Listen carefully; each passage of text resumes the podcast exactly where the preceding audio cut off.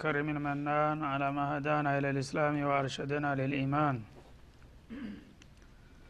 وأنزل هذا القرآن الكريم بالبرهان وأرسل لنا أفضل الرسل بأفصح اللسان. فله الحمد والشكر على هذه النعم العظيمة والآلاء الجسيمة. والصلاة والسلام على خير خلق الله وخاتم رسول الله الذي قال ما اجتمع قوم في بيت من بيوت الله يتلون كتاب الله ويتدارسونه فيما بينهم إلا نزلت عليهم السكينة وغشيتهم الرحمة وعفتهم الملائكة وذكرهم الله في من عنده. وعلى آله وصحبه ومن اهتدى بهديه وبعد.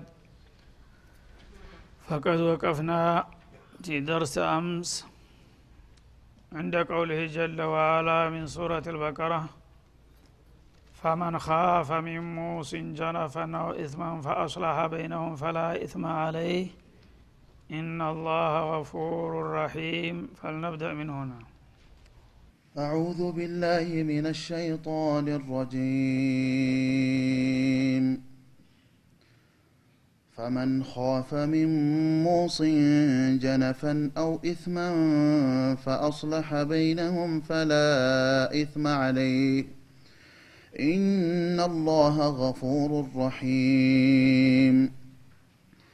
يا أيها الذين آمنوا كتب عليكم الصيام كما كتب على الذين من قبلكم لعلكم تتقون. أياما معدودات فمن كان منكم مريضا أو على سفر فعدة من أيام أخر. وعلى الذين يطيقونه فدية طعام مسكين. فمن تطوع خيرا فهو خير له. وأن تصوموا خير لكم إن كنتم تعلمون. شهر رمضان الذي أنزل فيه القرآن هدى للناس وبينات من الهدى والفرقان. فمن شهد منكم الشهر فليصمه ومن كان مريضا أو على سفر فعدة من أيام أخر. يريد الله بكم اليسر ولا يريد بكم العسر. ولتكملوا العدة ولتكبروا الله على ما هداكم ولعلكم تشكرون. وإذا سألك عبادي عني فإني قريب. أجيب دعوة الداع إذا دعان فليستجيبوا لي وليؤمنوا بي لعلهم يرشدون.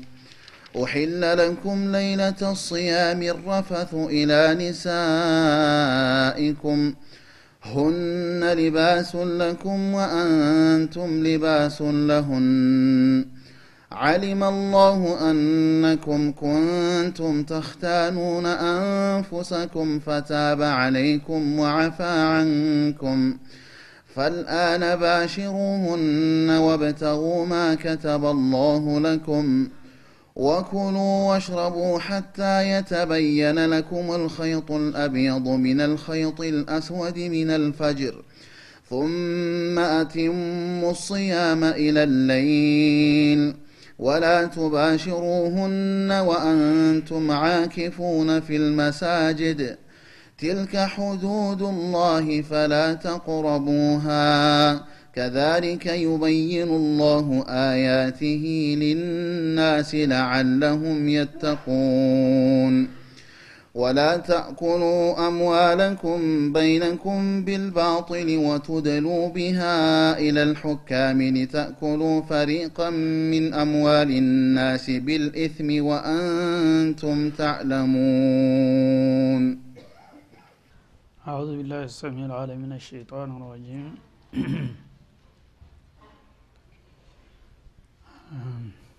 የትናንትናው አያት ሀሳቡ ሳይጠቃለል ነበርና ጊዜው ያለቀው። ከዛ ለማያያዝ አንድ አያት ወደ ኋላ መመለስ ይኖርብናል። ኩቲባ አለይኩም ኢዛ ሀደረ አሀደኩም ልመውት ብሎ ነበረ። ስለ ወስያ አንስቶ አንድ ሰው የሞት ምልክት በሚከሰትበት ጊዜ ታሞ በሚደክም ጊዜ ከዚህ ህመም የሚል ተስፋ እየመነመነ ሲመጣ ኑዛዜ መናገር እንዳለበት ይጠቅስልናል ማለት ነው። ኩቲባ አለይኩም ማለት ፉሪዶ አለይኩም። በእናንተ ላይ ግዴታ ተደርጎ ተደነገገ። ኢዛ ሀضራ አሀደኩም ልመውት ከእናንተ መሀል አንድን ሰው ሞት በሚመጣው ጊዜ ኢንተረከ ኸይረን ማለት ኢንተረከ ማለን ኸይር ቢማዕና ልማል ይመጣል ብዙ ጊዜ ማለት ነው ወኢነሁ ሊሑብ ልኸይር እንደሚለው አልአዲያት ላይ ገንዘብ በርከት ያለ ገንዘብ ኑዛዜ ሊያደርግበት የሚያስችለው ገንዘብ ካለው ይህ ሰው ከመሞቱ በፊት ወስያ ማድረግ አለበት ይላል አልወስየቱ ሊልዋሊደይን ኩቲባ አለይኩም ልወስያ ኑዛዜ ግዴታ ተደረገበት ለማን ነው ኑዛዜ የሚሰጠው ለወላጆችና ወልአቅረቢን ለአቅራቢያ ዘመዶች ቢልማዕሩፍ በህጋዊ መንገድ ወይም በተለመደው ስርዓት ለማለት። ሀቀን አለልሙተቂን ይህን ማድረግ አላህን በሚፈሩና በጥንቁቃን ላይ ግዴታ ተደረገባቸው ይላል። ይህ አያት እንግዲህ በመሰረቱ በግልጽ እንደሚያሳየው ለወላጆችና ለአቅራቢያ ዘመዶች ኑዛዜ ማድረግ እንዳለበት ነው ሟቹ ማለት ነው። ግን ትንሽ ቆይቶ ተሽሯል ይህ አያ በሱረቱ ኒሳ ላይ ሊሪጃል ነሲቡ ሚማ ተረከ ልዋሊዳን ወልኒሳኢ ነሲቡ ሚማ ተረከ ልዋሊዳን ወልአቅረቡን ሚማ ቀለ ሚንሁ አው ከሱር ነሲበን መፍሩዳ ይላል። ሟች ሞት በሚመጣበት ጊዜ ባለው ገንዘብ ማንኛውም ሰው ተነስቶ የራሱን ራእይ ወይም የራሱን አመለካከትና አስተሳሰብ መናገር እንደሌለበት መሞት ያለበት ሰው ዝም ብሎ ይሙት ከዛ በኋላ ለወራሾቹ እኛ ድርሻውን መድበናል ይላል አላ ስብን ወተላ ለወንዶችም እንደ ወንድነታቸው ድርሻቸው ተጠብቆላቸዋል ለሴቶችም እንደዛው እንደ ደረጃቸው በሚለው አያት ተተክቷል ይሄ ማለት ነው። ግን በአንድ መልኩ ያ ሲተካው በሌላ መልኩ ግን ያ የማይሸፍናቸው ክፍሎች ስላሉ ከዛ አኳያ አሁንም ሊሰራ ይችላል ማለት ነው ወላጅ ሁኖ የሚወርስ ከሆነ በዛኛው ያ ስለተተካ ይሄኛው አይሰራም ማለት ነው። ወላጅ ሁኖ የማይወርስ ሁኖ ከተገኘ ግን ወስያ ይፈቀድለታል ማለት ነው። ለምሳሌ ወላጆች ሙስሊሞች ሳይሆኑ ከቀሩ አንተ ሙስሊም ሆነ በምሞትበት ጊዜ ዲኑ እንደማይፈቅድላቸው ታውቃለህ ማለት ነው። ውርስ። ስለዚህ ለወላጆች ያው ሃይማኖቱ ስለሚለያየን ይህን ያህል ገንዘብ ተንብረቴ ተናዝዤላቸዋለሁ ካለ ይሰጣቸዋል ማለት ነው። ካፊርም ቢሆኑ ለምን? ያው ወላጆቹ ናቸው በእምነትም ቢለያዩ። ውርሱን አላህ ስብን ተላ ያው ላየርሱ ልሙእሚን አልካፊር ወለልካፊሩ ልሙስሊም የሚለው ፊ ሶሒል ቡኻሪ ያለ ሀዲስ ስላገዳቸው በኑዛዜው ግን ይጠቀማሉ ማለት ነው። በዛ ረገድ አልተሻረም ማለት ነው ይህ አያት። ወላ አቅራቢን የሚለውም ሲመጣ እንደዛው ነው። አቅራቢያ የሆኑ ዘመዶች አሉህ ግን አይወርሱም ወይም ደግሞ ሃይማኖት ለያይቷቸዋል። ለእነሱም ኑዛዜ ልታረግ ከፈለግ አሁንም ትችላለህ ማለት ነው። ግን የሚወርሱ ሁነው በእምነትም የምትገናኙ ከሆናችሁ ለአቅራቢያዎችም መናዘዝ የለብህም። ምክንያቱም አላህ በአየተል ሚራስ ድርሻቸውን መድቦላቸዋልና ማለት ነው። ምክንያቱም የሰው አመለካከት ሁልጊዜ ስሜታዊ ነው። አንድ ሰው ቅርቡ ዘመድ እያለ ሩቁን ዘመድ ያስቀድማል። ብዙ ሊሰጠው የሚገባው ችግረኛው እያለ እሱ ለሚፈልገው የበለጠ ሊሰጠው ይችላል ማለት ነው። አላህ ግን የሁሉም ጌታ ነው። የሁሉም ጌታ እንደመሆኑ አንዱን ካሉ አድሎ አያረግበትም። የሚገባውን ቋሚ መብቱን ነው የሚሰጠው ማለት ነው። ስለዚህ ሰዎች መብትን ቢሰጣቸው ሊያስተካክሉ ፍትህ ሊያከብሩ አይችሉም። ብዙ ጊዜ ከልጆች መካከል እንኳ አርሎ ይደረጋል ማለት ነው። ሁሉም የራሱ ልጆች ሆኖ አንዱን ይወደዋል አንዱን ይጠለዋል አንዳንድ ልጅ እንዳውም እንዳይወርሰኝ ብሎ ማገጃ የሚያደርጉ ሰዎች አሉ። እና ልጁ መሆኑ እየታወቀ አይውርሰኝ ይላል። እንደገና የልጅ ልጁን ሩቅ ዘመዱን እገሌ ይውረሰኝ የሚልበትም ሁኔታ ይመጣል ማለት ነው። ይሄ ስሜታዊ ነው። ፍትህ ጋር የማይሄድ ነገር ስለሆነ እንደዚህ አይነት ነገር በሚከሰትበት ጊዜ ዋሪስ ከሆነ በአጠቃላይ አላ እናላሃ ቀድ አዕጣ ኩለ ሐቂን ሐቀን ፈላ ወስየተ ሊዋሪት አሉ ረሱል አለ ሰላቱ ወሰላም። አየተል ሚራዝ ከወረደ በኋላ ለውርስ መብት የሚገባቸውን እያንዳንዳቸው ድርሻቸውን መድቦላቸዋል። ከዛሬ ጀምሮ የመውረስ መብት ያለው ሰው ኑዛዜ አይፈቀድለትምና ዝም ሙቱ ብለዋል ማለት ነው። ስለዚህ በሀገራችንም በተለምዶ የዚህ አይነት ስተት ብዙ ጊዜ ይደገማል።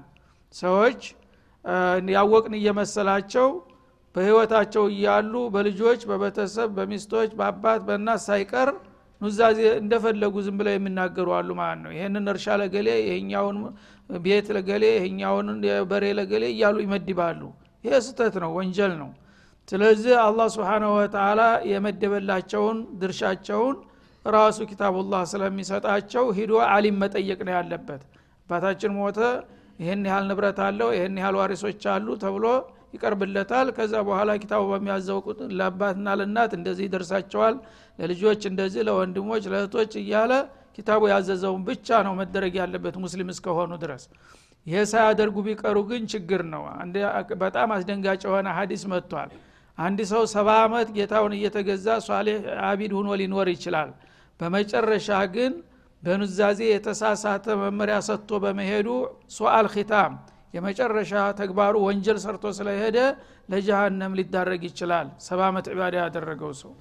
እንደገና በተቃራኒው ሰባ ዓመት እንዲሁ ዝም ብሎ ልቅ ሆኖ የኖረው ሰው በስመ ብቻ በመጨረሻ ግን ኑዛዜውን በሚገባ አድርጎ ኑዛዜ የማይገባቸውንም ከልክሎ ወይም ደግሞ ውርስ ያላቸውን ለአላህ ትቶ ከሞተ ይሄ ደግሞ የመጨረሻ አላህን ህግ አክብሮ በመሄዱ ለጀነት ሊሆን ይችላል የሚላለ ማለት ነው ስለዚህ ብዙ ጊዜ ስሜታዊ የሆኑ የሰው ልጆች በማያገባቸው እየገቡ የመጨረሻ ወንጀል ሰርተው የሚሄዱ ብዙዎች ስለሆኑ ይህንን ልናውቅና ልናሳውቅ ይገባል ማለት ነው። ፈመን በደለሁ ይህን ኑዛዜ አላህ ስብሓናሁ ወተላ እንግዲህ በባለቤቱ እንዲነገር ካደረገ በኋላ አንድ ሰው መጥቶ ቢያዛባና ቢቀይረው ማለት ነው።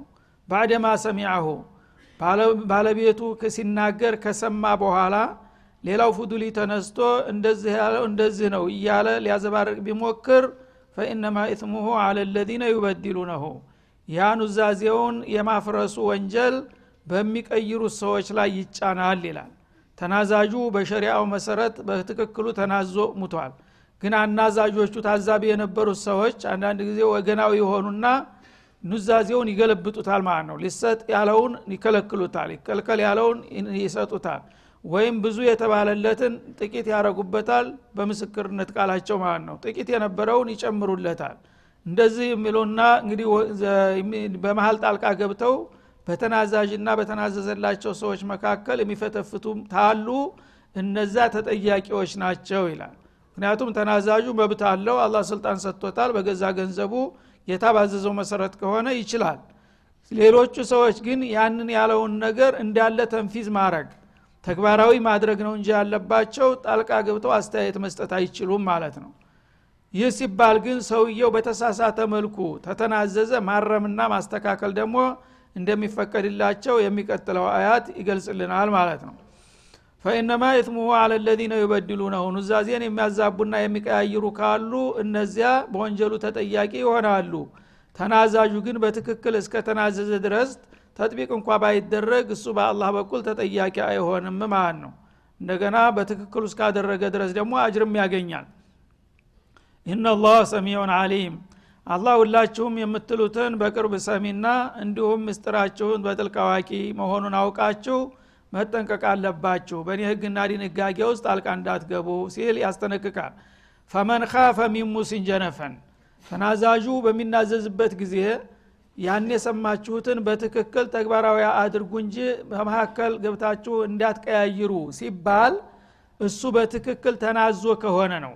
ግን ተናዛዡ በሚናዘዝበት ጊዜ ጀነፍ ከፈራችሁና ወይም ታወቃችሁ ይላል። ጀነፍ ማለት መይላ አኒል ሐቅ ማጋደል ከእውነቱ አጋደለ። ሰውየው ሲናዘዝ አባባሉ ከሸሪያው ጋራ የማይጣጣም ሁኖ አገኛችሁት ማለት ነው ያነ ወዳውኑ ታርሙታላችሁ።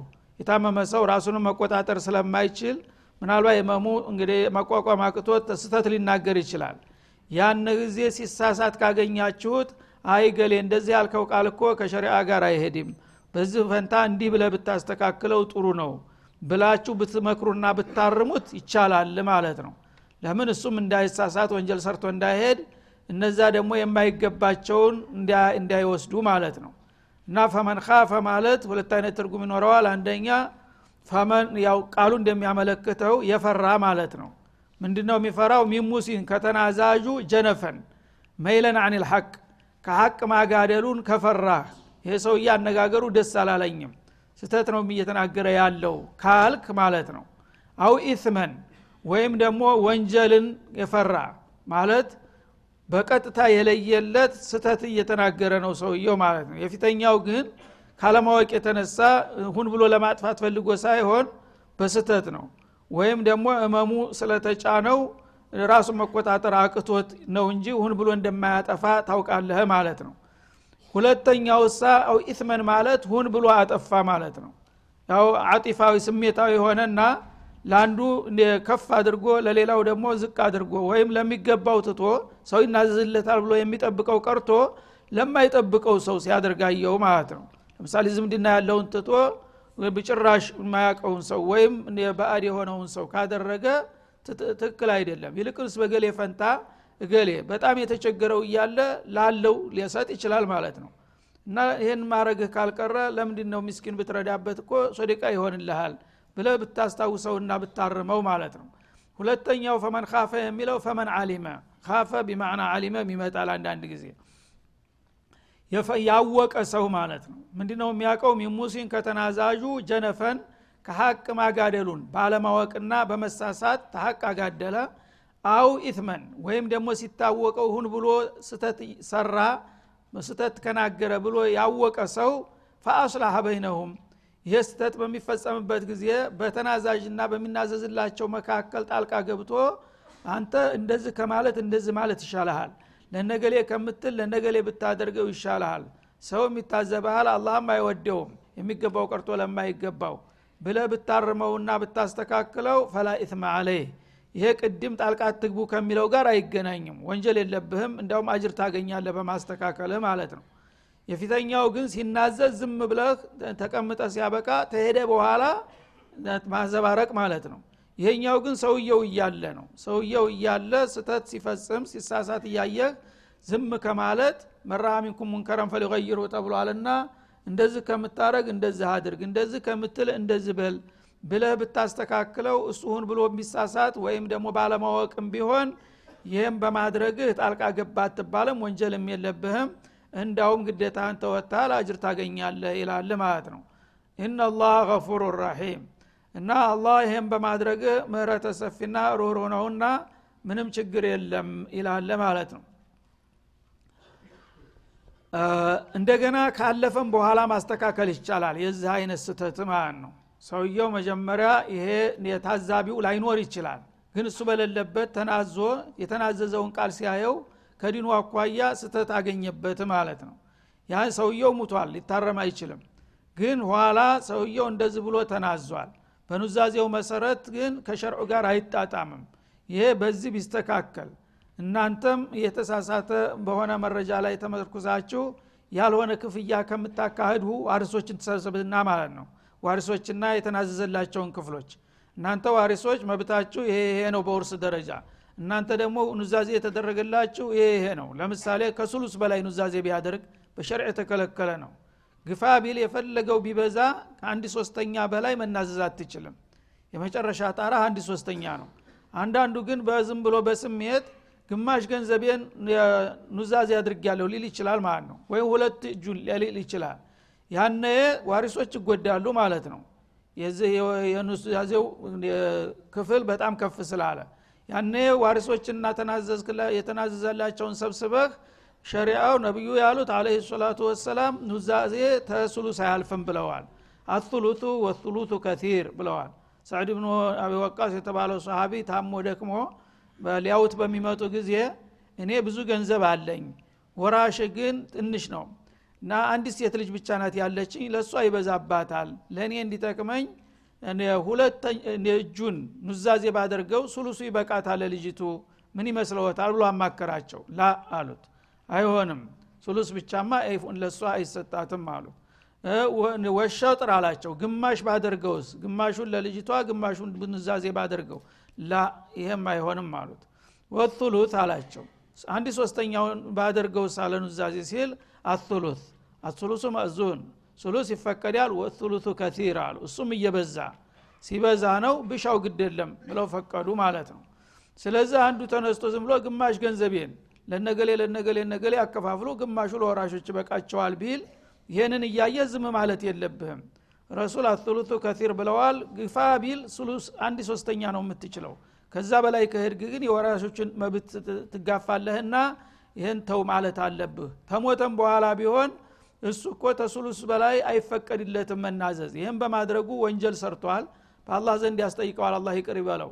እናንተ ደግሞ አላህን እንዲምርላችሁ እሱን ተፈለጋችሁ ተስተካከሉ። ለወራሾች ይህን ያህል ነው የሚገባቸው። የእነሱ መጨመር አለበት።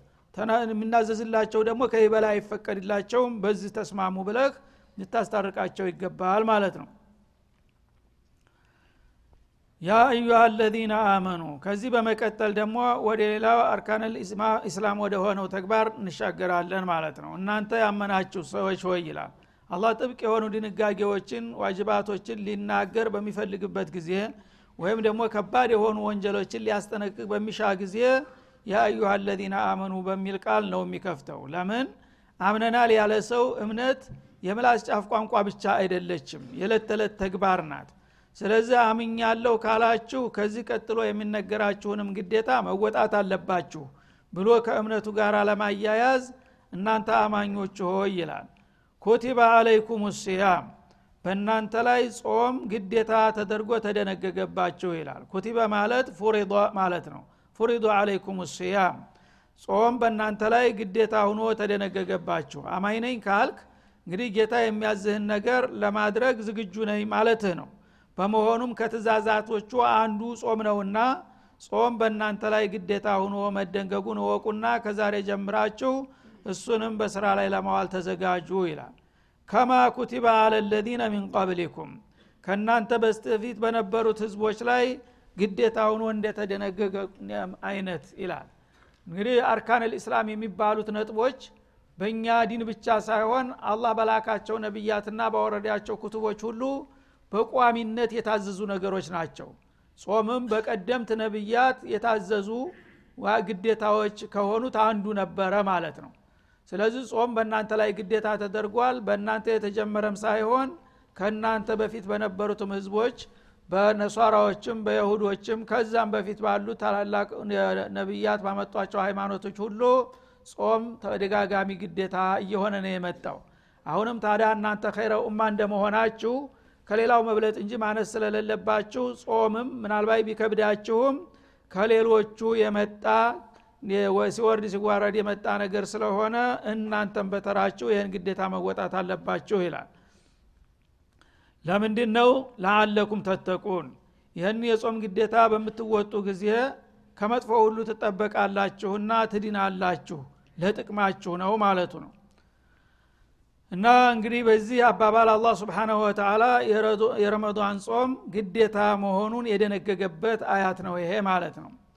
ጾም የተለየ ቦታ ያለው ዒባዳ ነው። አሶሙ ሊ ወአና አይዚ ብሄ እንዳለው በሀዲስ አልቁርስ ጾም የኔ የግሌ ነው። በመሆኑም እኔ ለሱ የሚገባውን ወረታ እከፍላለሁኝ። ጾመኞች ለእኔ ብለው ተርበው ተጠምተው ተቸግረው ተጎሳቁለው ይህን ግዴታ ከተወጡ የእነሱ ምንዳ በአንድ አስር ወይም በአንድ መቶ ምናምን በሚባለው በሌላ ዒባዳ እንደሚነገረው ሳይሆን እኔ ነኝ የእሱን ወረታ የማቀው እና እንዳው ዝም ነው የእሱ ተመኑ አይታወቅም ይላል ማለት ነው። ለምን? ጾም ሰዎችን ከፍላጎታቸው ጋር የሚያላትም ነገር ነው ማለት ነው። ሰው ራሱን ወዳር ነው እንደሚታወቀው በየጊዜው መብላት መጠጣት መደሰት ይፈልጋል። ይህን ነገር ደግሞ ድሃ ምናልባት ባለመኖሩ ለምዶት ይሆናል ራቡን ሀብታምና ባለጸጋዎች ግን በየደቂቃው አፋቸው አያባራም የተለያዩ ነገሮችን ያመሰኳሉ። ያን ነገር በአንድ ጊዜ አቁምና ድርቅ ብለዋል መባልበት ጊዜ ፈታኝ የሆነ ነገር ነው። በመሆኑም ይሄ ነገር የጌታ ትእዛዝ እስከሆነ ድረስ ይሁን ግደለም ብሎ ራሱን አሸንፎ ሰይጣንን ተቋቁሞ ለእኔ ሲጠራመት ከዋለ ይህ አይነቱ ምንዲያው ይህን ያህል ነው አይባልም እኔ ነኝ የማቀው ይላል ማለት ነው ይህንን ግዴታ አላህ ስብሓናሁ ወተላ ደግሞ በቀደምት ህዝቦችም እንደጣለው በቀደምት ነቢያትም እንዳዘዘና እነሱም በጊዜው እንደተወጡት ይገልጻል። ይሄ ለማደፋፈር ማለት ነው። እንግዲህ ሰው ብዙ ጊዜ ተወዳዳሪ በሚሆንበት ጊዜ የሚከብደውን እንኳ ስራ ቢሆን በነሻጥ በቀላሉ ይወጣዋል ማለት ነው። ተወዳዳሪ ከሌለ ግን በላዩ ላይ የጣለበት ነገር እየከበደው ነው የሚሄደው። ስለዚህ እንዳትለፈለፉ ከእናንተ በፊት የነበሩትም ይህንን ግዴታ ተወጥተውታልና እናንተም ደግሞ በዚህ መሳተፍ አለባችሁ ሲል ያግባባል። ወሰለ ላሁ ወሰለማ አለ ነቢዩ ኢላሊቃ ቀጣውን በሚቀጥለው